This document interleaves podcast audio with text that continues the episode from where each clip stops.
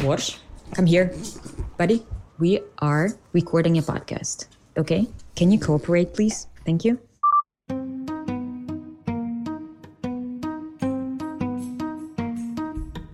Добрий день, говорить Бруклін. Я називаюся Хельгі Палко у дівоцтві пахолог. Я справді знаходжуся в Брукліні, і я з вами дуже сподіваюся поговорити про те, як будувати здорові стосунки з англійською мовою. Справа в тому, що я дуже сильно люблю англійську, та взагалі я я дуже сильно люблю мови українську, та взагалі обожнюю, тому що це моя рідна мова. Але так сталося, що мене занесло в Бруклін два з половиною роки тому. Але в Брукліні я займалася не тільки роботою і дозаймалася до того, що сиджу зараз в Брукліні із угорським прізвищем, тому що палку покохала і сама стала палкою, тому що це моє теперішнє прізвище. Подкаст на щастя, не про це. Подкаст буде про те, як припинити ненавидіти англійську і почати нею говорити. Звісно, мені би дуже хотілося, щоб всі любили мову, як я, кайфували від е, знаходження якихось нових слів, вишукування того, що вони означають, потім вишукування в повсякденному контексті моментів, у які можна вставити ці нові слова. Але я намагаюся бути реалістичною дамою, і тому моя мета в цьому подкасті хоча би наблизитися до того, щоб передати тим, хто зараз це слухає, ідею, що вивчення мови не повинно бути сповнене страждань, якихось невиправданих зусиль, насильства. Словом, зусилля потрібні будуть, насильство ні. Вчити мову, звичайно, це робота. Я вам, на жаль, не скажу отут на півоберта, що ви в цьому подкасті зі мною вивчите мову, заговорите без передплат та реєстрацій за 20 сесій. Так просто не буває. Вчити мову це робота, це дисципліна, і це складно. У цьому подкасті ми намагатимемося зрозуміти, чому англійська така сложна. І спробуємо це зробити так, ніби ми дійсно будуємо стосунки. От всі коли-небудь будували стосунки з ким-небудь, правильно? І напевно в мене є така підозра, що легше будувати стосунки із тим, кого ти любиш. Тому, звісно, найкращий варіант для того, щоб почати будувати стосунки, це закохатися. Уявіть, що ви будуєте стосунки з мовою. З одної сторони є мова, з іншої є ви. У вас свої претензії до мови. Наприклад, ви її вчите, вчите і все ніяк не вивчите. Граматику знаєте, а з рівня B1 вистрибнути ніяк не виходить. Тобто, у вас е, претензії до мови, вона вам нормально так попсувала життя. А з іншого боку, є мова. Така, ну в смислі, ну що, ну що, я я нелогічна. А що, є якась мова логічна? Ну, в мене отак от пишеться, так от читається, таке от граматичне правило. Ми отак от говоримо, а так от не говоримо. І виходить такий, наче конфлікт з одного боку ображені ви, з іншого боку, мова. Така, ну, така, що я можу зробити? Ну, якщо мною отак от говорять. Що мені тепер? Переписати всі словники, тому що тобі сложно запам'ятати, що е, ду е, це неправильне дієслово. Ти не можеш сказати I do. Так от я пропоную е, самовизватися на тако, на позицію такого собі примирювача між вами і мовою, який вислухає вас. І такий, все понятно, я розумію. Нам з англійською складно. От мені з англійською складно. Англійська така з іншого боку. Ну, ну, складно, окей, давай говорити. Де тобі складно? Я така приходжу і кажу: у мене от яке питання до тебе англійська. Якого дідька в тебе пишуться в словах одні літери, а читаються другі літери? Ето как? І тут англійська така: ну, сідай. Зараз я тобі все розкажу. Ясно, що за час, який у нас є в першому епізоді, нам не вийде розтлумачити всі слова і чому в англійській пишеться одне, а читається зовсім іншим. Але давайте спробуємо наблизитися до цієї теми і трошечки, хоча б роз, розштурхати, що там всередині.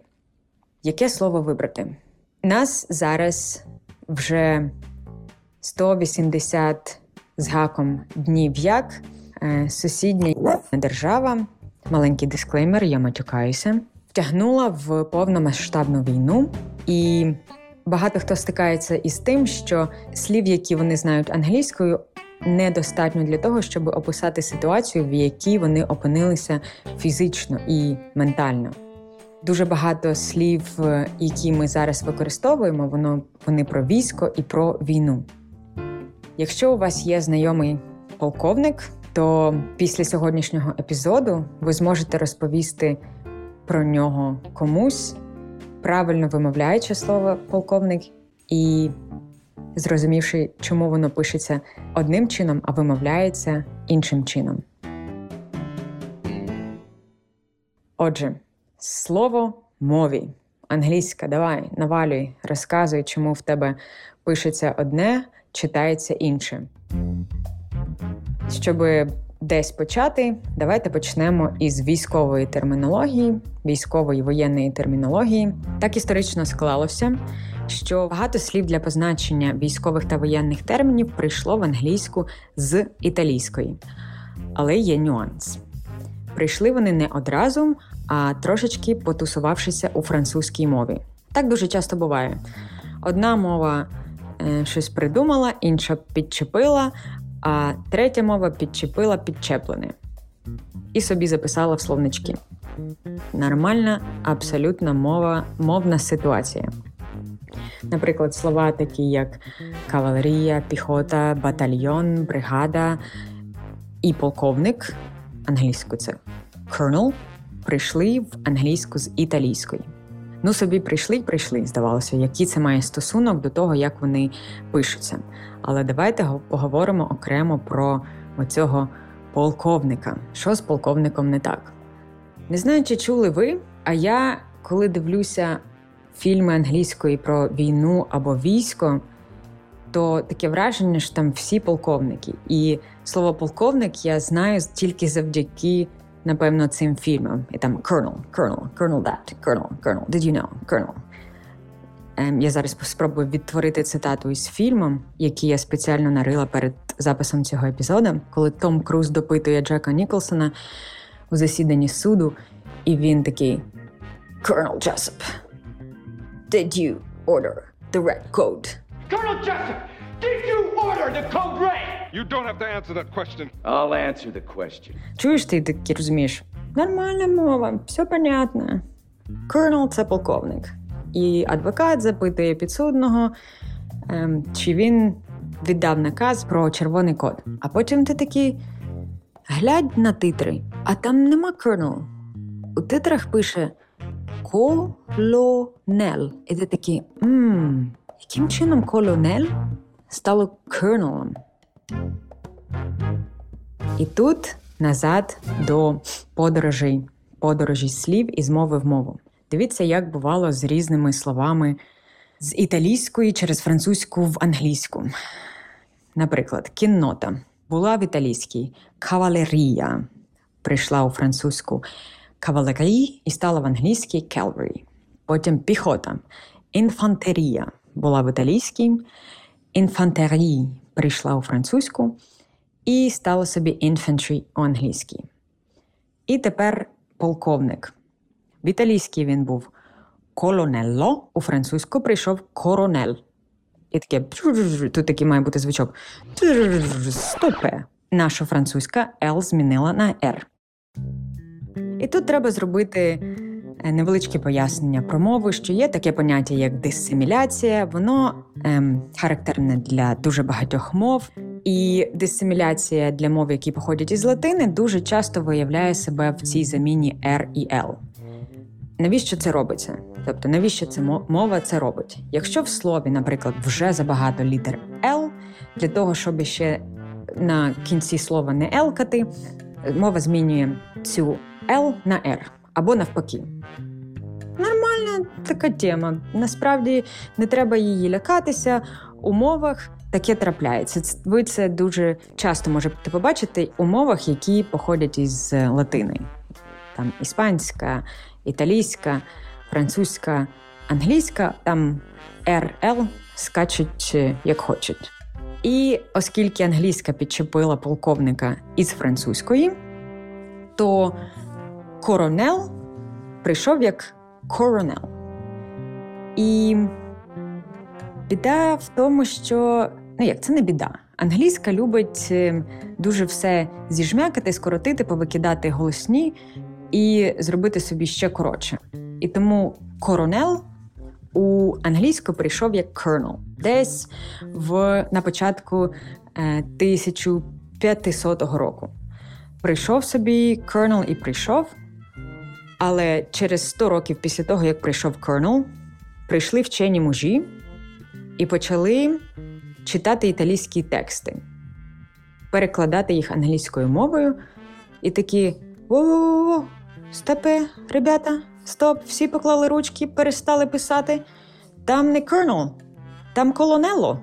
І їм же ж хотілося написати правильно, ну, колонело, ем, що Colonel, колонел, ну давайте хоч напишемо, як е, щоб було ін- інтелектуйово, ем, а не то, щоб ну, побачити, що ми прочитали перше джерело і і нічого не зробили там в, ем, в написанні. І написали колонел. Ну, написали і написали. Справа благородна. Після того, як вони написали, французи такі почитали і такі пс, пахле, пахле. Ви в курсі, що там ми е, щось спаскудили, перекрутили перше джерело. Давайте назад. З коронела напишемо в колонел. І ясно, що коли йдеться про мову, то суспільна дискусія завжди дуже активна. І після активної суспільної дискусії французи такі в 1650 році, якщо вам треба ця дата, взяли і записали: ладно, давайте будемо, як джерело говорило, колонел. І поміняли. А англійська така. А нам пофіг. Ми привикли говорити Colonel, і нам от все, що ви там собі понаписували, коронель, колонелло. Ми не не збираємося нічого в словниках міняти. Нам нормально. І з того часу, із 1700 року, англійські словники зафіксували колонель яке читається як Colonel, і ми його досі читаємо як Colonel. І нічого нікому не відпадає. Мораль цієї історії в тому, що всі ми приходимо до мови зі своїми претензіями. Претензії до мови у людей, у яких е, рідна українська, одного характеру. Претензії тих, у кого індійська рідна, будуть іншого характеру. Але це не означає, що стосунки з мовою від цього автоматично чомусь стають неможливими. Якщо зрозуміти, можна пробачити. А якщо розслабитися, можна навіть отримати задоволення від процесу. Коли будуєш стосунки з мовою, то історія яка? Абсолютно неважливо, звідки ти починаєш будувати стосунки. Хоча ми точно запишемо епізод про те, як краще будувати стосунки. Сьогодні про те, що давайте просто слухати один одного. Я вас, мабуть, просто залишу трошечки побути наодинці зі своєю англійською, подумати, які у вас є до неї претензії, яке у вас до неї справжнє ставлення, чи є там хоч натяки на те, що можна розвинути у любов. Я дуже дякую вам за увагу. Дуже дякую спільноті The Ukrainians за те, що побачили мій потенціал, повірили в мене, мій голос. Якщо вам раптом подобається, як сопе мій бульдог, або хочеться почути більше історій про те, як зрозуміти англійську і як побудувати з нею нетоксичні здорові стосунки. Будь ласка, дайте нам про це знати зірочками. Запрошую вас до своїх мереж. Я активно веду Твіттер і також є в інстаграмі. І на сам кінець я дуже дякую вам за те, що ви впустили мене в свою голову. Бо якщо ви слухали це в навушниках, то я буквально просиділа якусь кількість хвилин у вашій голові.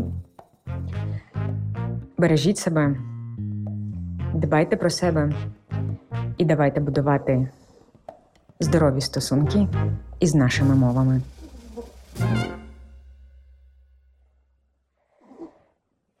Бульдог, скажеш щось? Хрю? Па? Па-па.